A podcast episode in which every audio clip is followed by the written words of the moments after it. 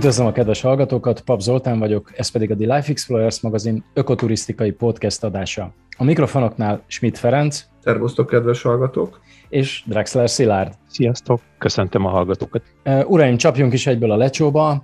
Miért kell egyáltalán ökoturizmusról beszélnünk? Miért létezhet ez a megkülönböztetés? Elsőként hagy kérdezelek téged, Szilárd.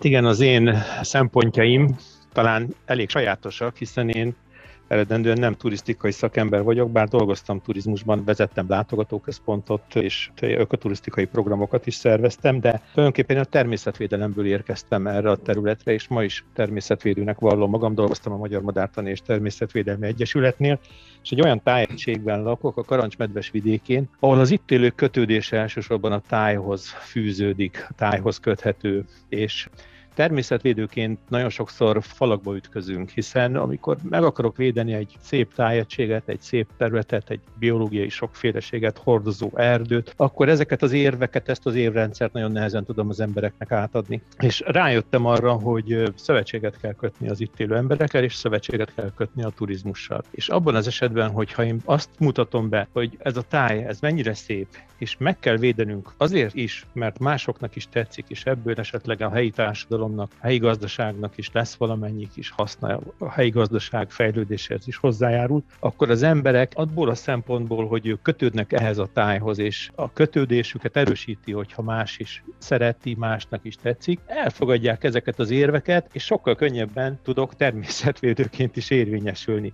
Na de emellett persze megszerettem magát az ökoturizmust is, mert rájöttem arra, hogy fenntartható módon, megfontolt fejlesztésekkel, jól átgondolt car valójában vannak olyan vidékek, ahol csak ez a turisztikai forma érvényesül. Hát ez zseniális, egy kedves hallgatók tájékoztatásra mondom csak, hogy mi azért természetesen folytattunk előzetes beszélgetéseket. A Feritől tudtam már, hogy ő nagyjából mit gondol az ökoturizmusról, róla csak éreztem, de akkor én most át is adnám a szót Ferinek, hogy azt hiszem teli találat volt a párosatok. Feri, hogy érzed? Valami ilyesmiről hát, Köszönöm szépen, Szilárd mindent elmondott. Valójában nem beszéltem az ökoturizmusról, csak a én motivációmról. Igen, okay. hát hogy miért beszélhetünk amúgy ökoturizmusról, ez leginkább most azért, mert az Oli kérdezte persze, viccet félretéve. Azért tudunk, azért tudunk beszélgetni ökoturizmusról, mert egyfajta alternatívát mutatott ez, és ennek a gyökere különben, ez még a bőven a múlt évezred, és a, talán a 60-as, 70-es években indult el. Ez számunkra ugye nem teljesen kristályos, hogy honnan is indulhatott el, hiszen a turizmus ez teljesen más cipőben járt abban az időben, és kitekintése pedig csak nagyon kis kis szűk szakmai rétegnek volt. Viszont ha nem tudom, hogy számotokra ismerte egyáltalán, hogy a 70-es években elindultak már olyan folyamatok, vagy a 60-as években, amelyek a nagy gazdasági növekedésnek valamilyen ellenpontját keresték.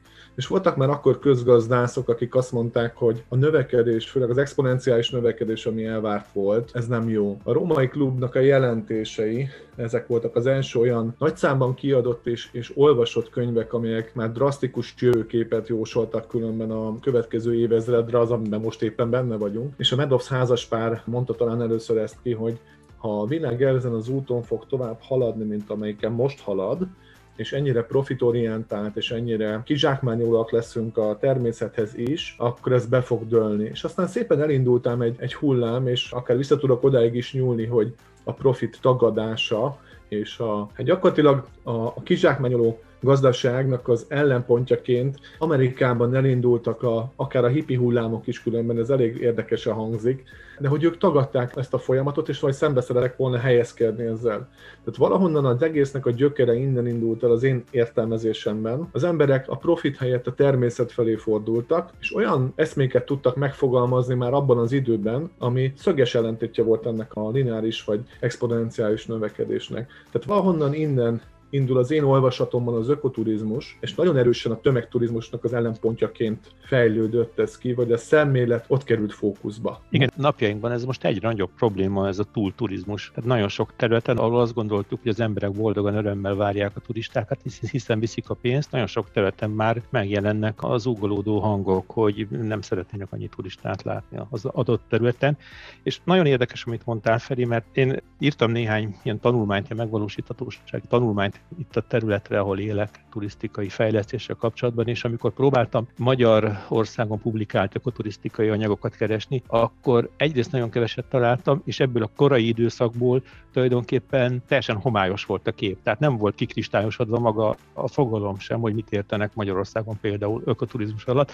Általában azt értették, hogy elmennek az emberek a Nemzeti Parkba, ott megnéznek valamilyen látnivalót, vagy ott sátraznak. Körülbelül ez, ez volt a szint Magyarországon. Hájat kenegetsz. Különben nem tudom, hogy itt mondhatom ebben az adásban, de én nagyon szívesen átküldöm neked az én szakdolgozatomat, hogy én ökoturizmus szakirányon végeztem alapszakon, és én csak külföldi szakirodalomban nőttem föl. Tehát az én tanárom, Igen. dr. Gubán Pál, aki amúgy Magyarországon szerintem egyedülálló ökoturizmus tudással, és szerintem ő az egyetlen, aki halad ökoturizmus tudással és gondolkodással volt felvértezve. Ő azért elhintette ezt a tudást, vagyis hát örököltünk tőle egy csomó olyan tudás az ökoturizmus témában, amit Magyarországon rengetegen még nem tudnak. Az én szakdolgozatom első fejezete pont erről szól, hogy hogy néz ki egy magyarországi ökoturizmus fogalom rendszer, mennyire hibás mennyire Igen. téves, mennyire Igen. teljesen félre értelmezett, ahhoz képest mondjuk, amit mondjuk egy kanadai ökoturizmus stratégia, vagy egy németországi, vagy egy brit ökoturizmus stratégia képvisel. Félelmetes különbségek Így vannak. Kell ugyanezek a tapasztalataink. Engedjétek meg, hogy a laikus egy kicsit visszatérjen egy gondolattal korábbra. Tehát a túlturizmust említetted, ugye Szilárd, de hogy még a Ferinek a bevezetőjéhez visszatérnék, hogy ugye én nem turizmus oldalról, hanem egy átlagember, akit viszont nagyon érdekel a fenntarthatóság, és nagyon érdekel a tájban élő ember, és hát elég régóta igyekszik a maga amatőr módján ezekről a dolgokról tájékozódni.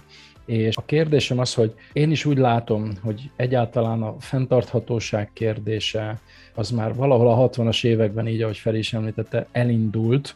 Sőt, ha jól tudom, az új-zélandiak készítettek először egy olyan tanulmányt, ami bemutatta, ahogy a Feri is fogalmazott, ha így megyünk tovább, az mihez és hova vezet. És nem is olyan régen ezt felülvizsgálták ezt a tanulmányt, és az a helyzet, hogy minden, amit leírtak benne, az megvalósult. Az én környezetemben is 60-as években indult néhány humánökológus, szétszorodtak az országban, lett egy mag, elindult néhány kis közösség, elindult néhány ilyen kis fenntarthatósági bázis, de nem lett belőle nagy boom.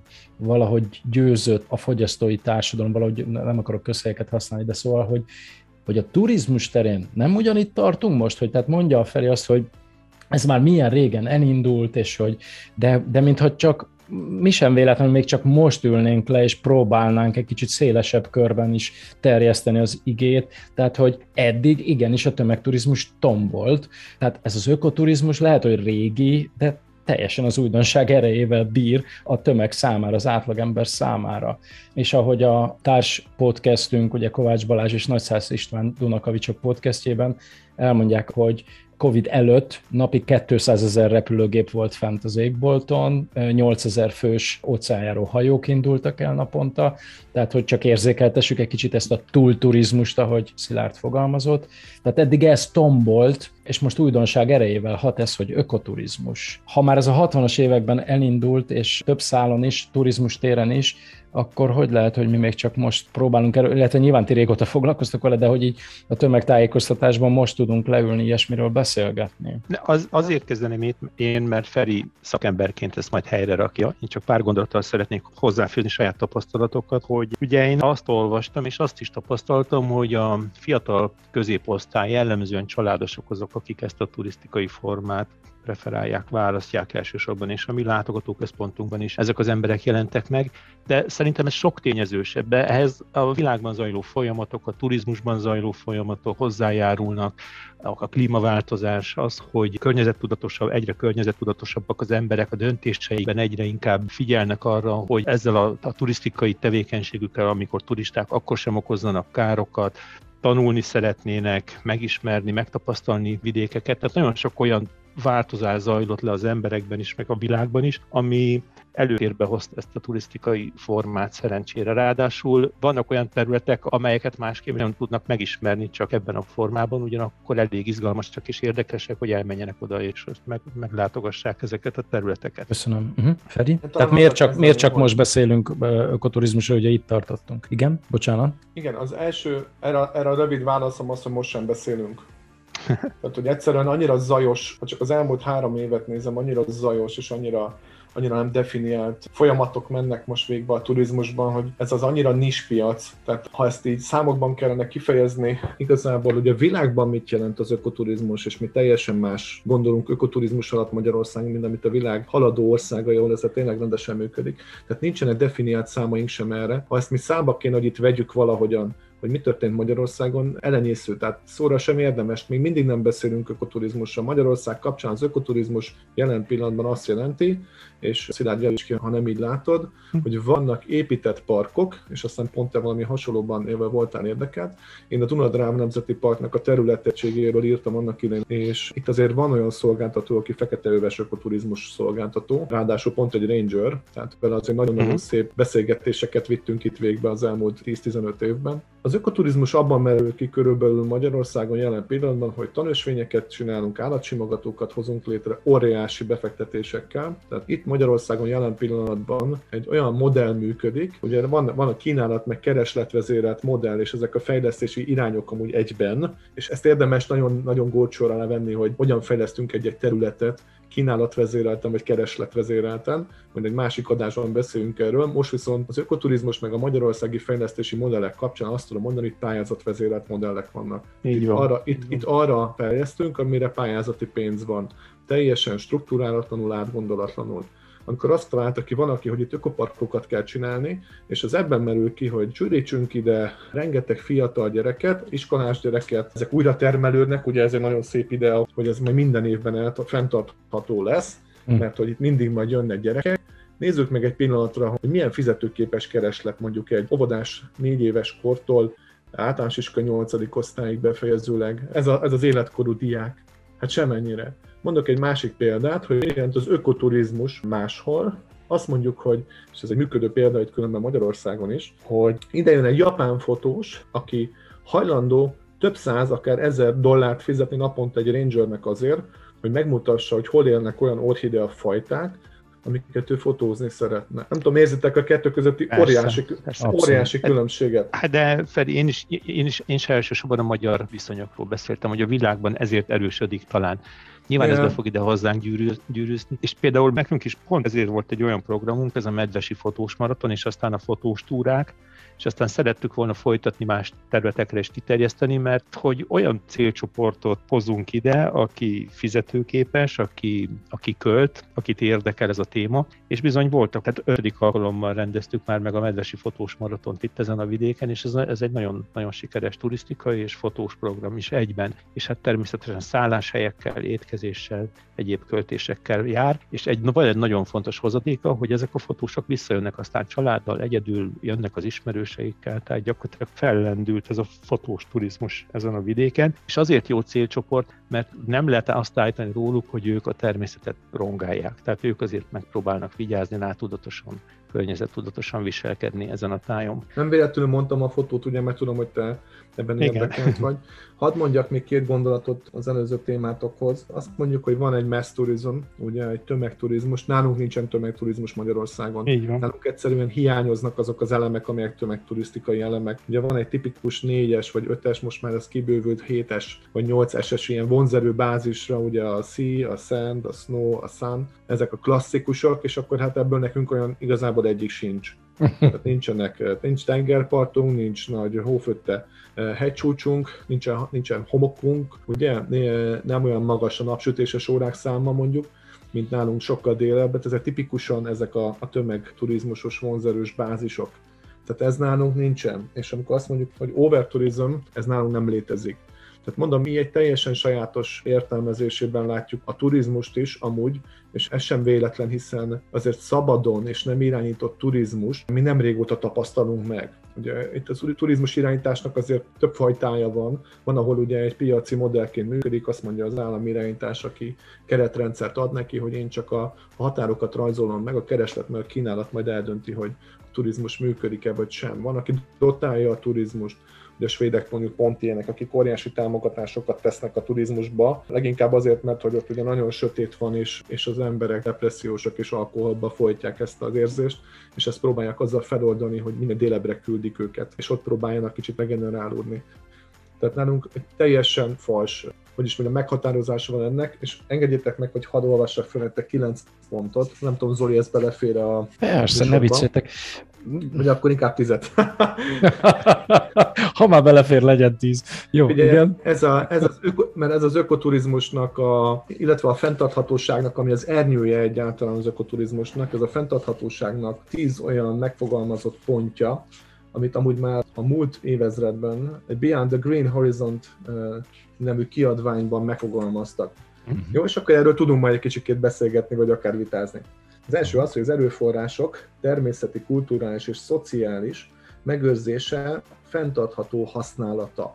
Ez egy, ez egy turizmus fejlesztési alapelv, tehát turizmus, fenntartható turizmus fejlesztési alapelv. Kettő, a pazarló fogyasztás a hulladékok keletkezésének csökkentése, a helyreállítási felmerülő költségek kivédése.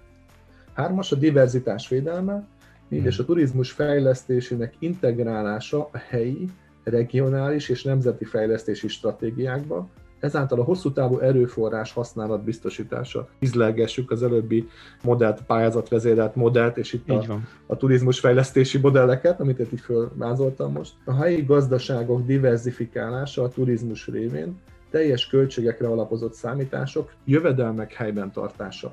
A helyi lakosság bevonása, tervezés, fejlesztés, működtetés, ellenőrzés szintjén, a helyi lakosság és minden érintett szervezet folyamatos informálása, konzultációk, magánállami szektor és civil szervezetek mindegyike. Folyamatos képzés, tréning az érintettek minden szintjén, hogy a fenntarthatóság alapelve a gyakorlatban is érvényesüljön, és ennek révén a turisztikai termék is gazdagodjon. Felelős marketing, ez a 9-es, a turisták megfelelő informálása, viselkedési kódex, 10-es, folyamatos kutatás, monitoring, melyek a problémák megelőzését, a fogyasztói elégedettséget is szolgálják. Adatok, információk gyűjtése, elemzése, értékelése. Nagyon jó, Ezt mert... a múlt évezredben fogalmazták meg. Hagyja Igen, a, te, amit te mondtál, ezek a pontok is, és amit az előbb megfogalmaztál, nekem folyamatosan az jár a fejemben, hogy azért Magyarországon azért a döntéshozói szinteken azért megjelent már ezek a turizmus, tehát ennek talán kormánybiztosa is van, ha jól tudom. És ugye ebben azért számomra kérdéses fejlesztések is előfordulnak. Ez az Empléni függőhíd, vagy majd a Nógrádi Enjoy Park. Ezek csak azért jelennek meg ökoturizmus címszó alatt, mert a természetben történik valamilyen fejlesztés. Szerintem ez tévút. Ezekkel Abszolút. a pontokkal biztos, hogy nincs ennek összefüggésben. Tudom, hogy már ízik benned, Feri, ne haragudj, csak elnézést kérek, nagyon jó.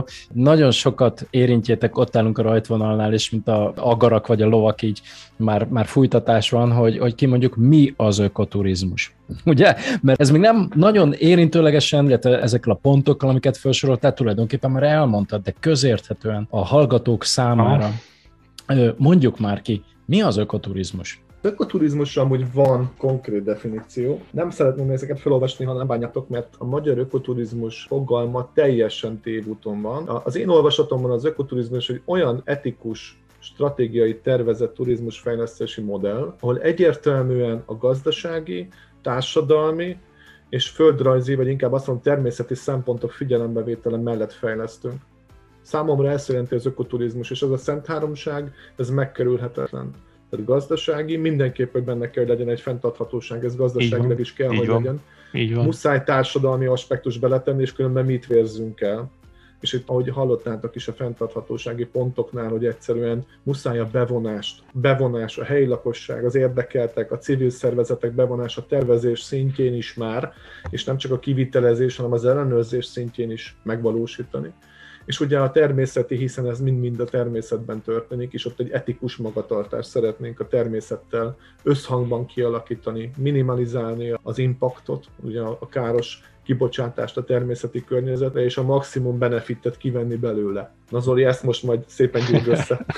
nem, nem, nem, nagyon jó, mert körbe fogjuk ezt járni, hiszen az a célja az egész sorozatnak, remélem, hogy megtiszteltek vele, és sorozattá tud válni, hogy tényleg ezt minél inkább érthetővé tegyük, emészhetővé tegyük, illetve elhangzott ott a 10 pontban egy pont, amit a Szilárdnak a publikációit olvasgatva ő nagyon is komolyan csinál, tehát hogy próbálja edukálni az utazó közönséget, és ez ott volt a 10 pontodban, amit felsoroltál. Így van. Tehát itt van, nekem most van. itt ez, a, ez az egyik kérdés, amit, amiről beszélgessünk, hogyha megengeditek. A másik kérdés, amit Szilárd is említette, is említetted, maga a tervezés, turisztikai tervezés, tehát ezek a felülről jövő dolgok, ezek miért nincsenek a helyükön.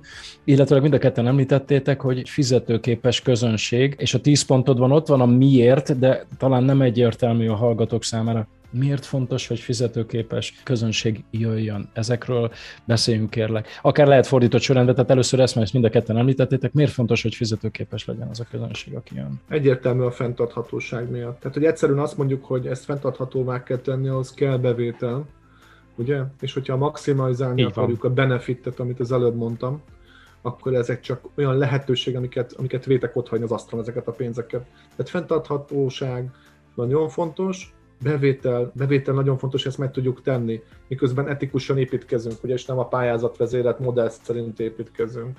Tehát a, Így van. a bevételből élünk gyakorlatilag, tehát ezt nem szabad el, elvenni senkitől ennek a lehetőségét, hogy ezt mind umzonsz csinálja, fenntarthatóság nélkül. És hát a pályázatvezérelt modelleknek az a, az a nagy hátránya, hogy ott ugye nagyon könnyen kimutatják azt, hogy ez majd fenntartható lesz az a program, hiszen másképp nem is nyernének pénzt, de valójában igazi, igazán nem törődnek ezzel a résszel.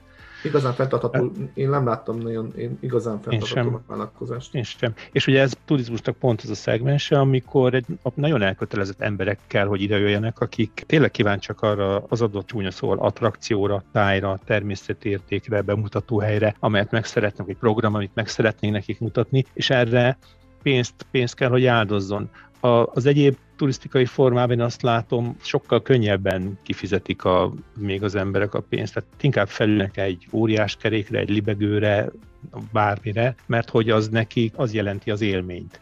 És, uh-huh. és pontosan ebben a formában, vagy ezzel a területre nagyon jó, hogyha az egy olyan fizetőképes réteg jön, a, aki látszólag kevesebb élményért, vagy kisebb dolgokért is megfizeti azt a azt a pénzt, ami miatt egy helyi termelő vagy egy helyi termék eladhatóvá válik. Feri, el tudod mondani azt a példát, kérlek, amit a franciák csináltak, ha jól emlékszem, Afrikában? Mert az tenni igazán érthetővé, amiről most beszéltek. Persze, és pont ezzel akartam volna felvezetni, hogy azért az ökoturista, a dedikált ökoturista, mert azért az ökoturistáknak is tervezetten külföldön legalább négy fajtáját különböztetik amúgy meg, vagy különböztették meg. A tervezet, vagy a, a dedikált ökoturista ő kifejezetten szomjúzza az autentikusságot. Tehát számára az autentikusság az a hívó szó, és ez annyira általánossá tehetjük, akár az öltözködés, akár a, a viselkedés kultúra, akár a gasztronómia, ugye és itt nem kell nagy dolgokra gondolni, és mindjárt mondom is az afrikai példát. Tehát számukra ez az, ami igazán vonzó. Ennek az ismeretét szeretnék minél jobban elsajátítani, vagy minél mélyebb ismereteket szeretnének megszerezni. És különben ellenpontja volt ez a tömegturizmusnak. Ugye a tömegturizmus a nagyon általános, ez a nis, ezzel szemben például az ökoturizmus, ami meg inkább egyre mélyebb ismereteket szeretne elsajátítani. És akkor itt van például, ez egy olyan példa, egy szenegáli esettanulmány 1972-ből. Döbbenetes. Ugye azért a, a turizmusfejlesztés irányok, főleg ahol tényleg tömegturizmusos elemek vannak, ugye tipikusan mondtam ez a tengerpart, ahol még mondjuk még homok is van és még süt a nap. Ugye tömegesen építették a szállodákat, tömegesen szegregálták a helyi lakosságot, tehát teljesen elzárt területekre szorították be őket azért, hogy minél nagyobb teret kapjanak a nagy szállodák, a tömegturizmusos kiszolgáló egységek.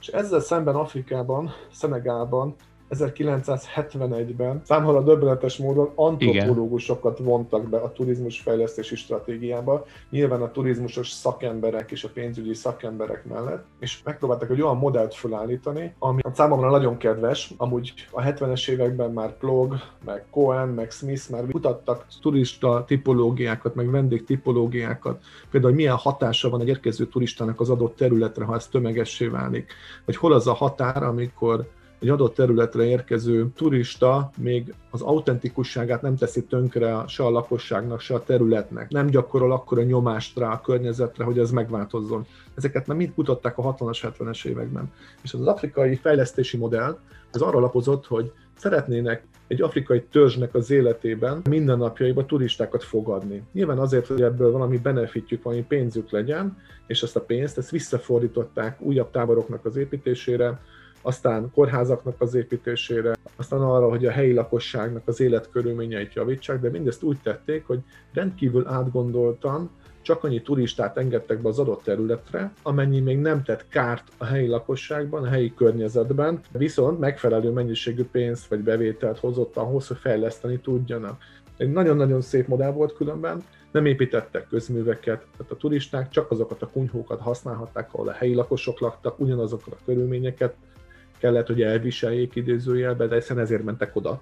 Tehát, hogy ez nekik pont ez volt a pláne az egészben. Uh-huh. Nem építettek utakat külön, hogy oda vigyék ezeket a turistákat, hanem például vízi utakon vitték csónakkal őket, és pontosan ki volt számolva, hogy mennyit fogadhatnak egy adott területen, egy adott napon, ahhoz, hogy ez ne forduljon át egy tömeges turisztikai elembe. Szenzációs, 72-ről beszélünk. Fantasztikus. Ez amúgy egy nagyon szimpatikus példa volt, de inkább csak eszembe jutott róla valami, hogy én tavaly voltam a Dunadeltában, és ugye ott is úgy víziutakon közlekednek a, az emberek, és a Dunadelta az egy tíz éve, mint talán még öt éve is, valójában egy ilyen nagyon elszigetelt mocsárvidék volt, vagy ez terjedt el róla, és egyszer csak elindult a turizmus valamilyen szinten ezen a területen, és ha az ember most meglátogatja, akkor egy nagyon erőteljes turisztikai mozgás látható a Dunadellában, és bizonyos értelemben lehet látni, hogy ez még egy rendezetlen dolog, hiszen a legvédettebb, legféltettebb területekre is beviszik a helyi csónakosok a turistákat, és valószínűleg el kell, hogy jussanak arra a szintre, hogy ezt majd szabályozni kell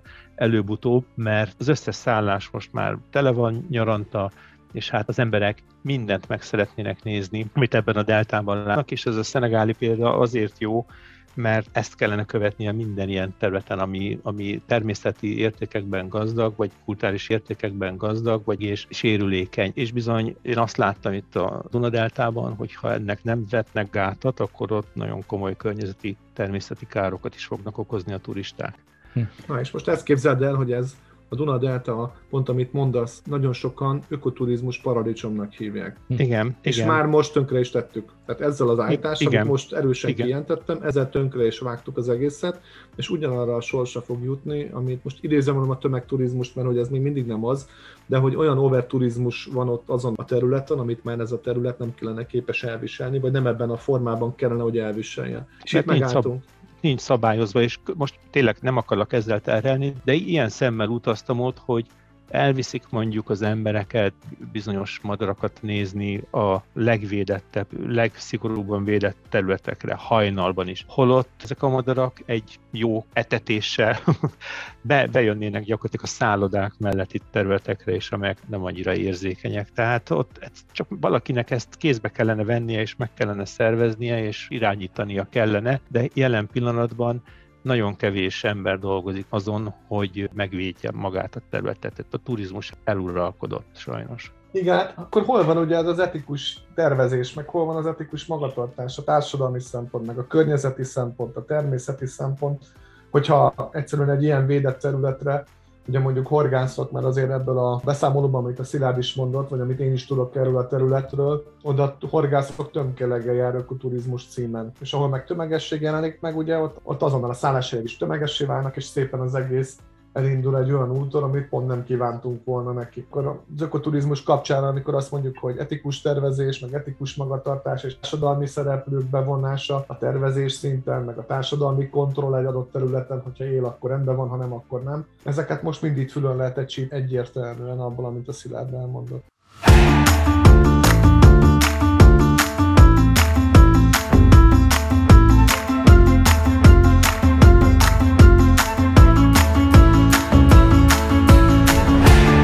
Drága urak, kedves hallgatók, sajnos csak ennyi fért mai adásunkba, de őszintén és szívből remélem, hogy sikerült felkeltenünk az érdeklődést a téma iránt, és ígérem, mielőbb folytatjuk.